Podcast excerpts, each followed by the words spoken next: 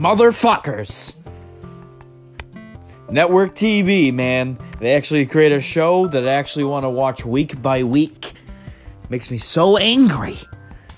All these other streaming services, Netflix and Hulu, they they release these shows that that get the ten part series.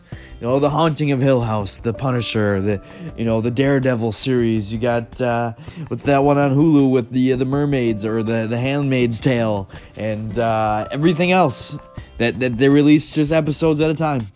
You know, Stranger Things and all these other you know Prime Prime with the Tom Clancy TV show. But you know what? network shows, they make one fucking good show that finally just makes me have to wait the week by week.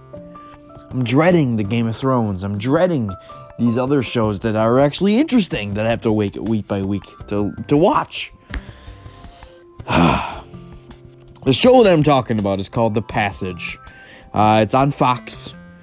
It's um it's about it's it's basically a virus that they find some vampire stuff that then takes over hosts and it's like a post-apocalyptic kind of like a pre-apocalyptic. Um it's good.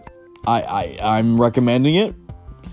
Uh once again Fox The Passage uh, it's a little dark and creepy. Ooh, a little scary. A little scary there. If you're not a big fan of blood, don't watch it.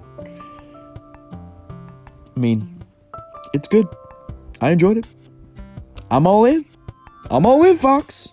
Motherfuckers.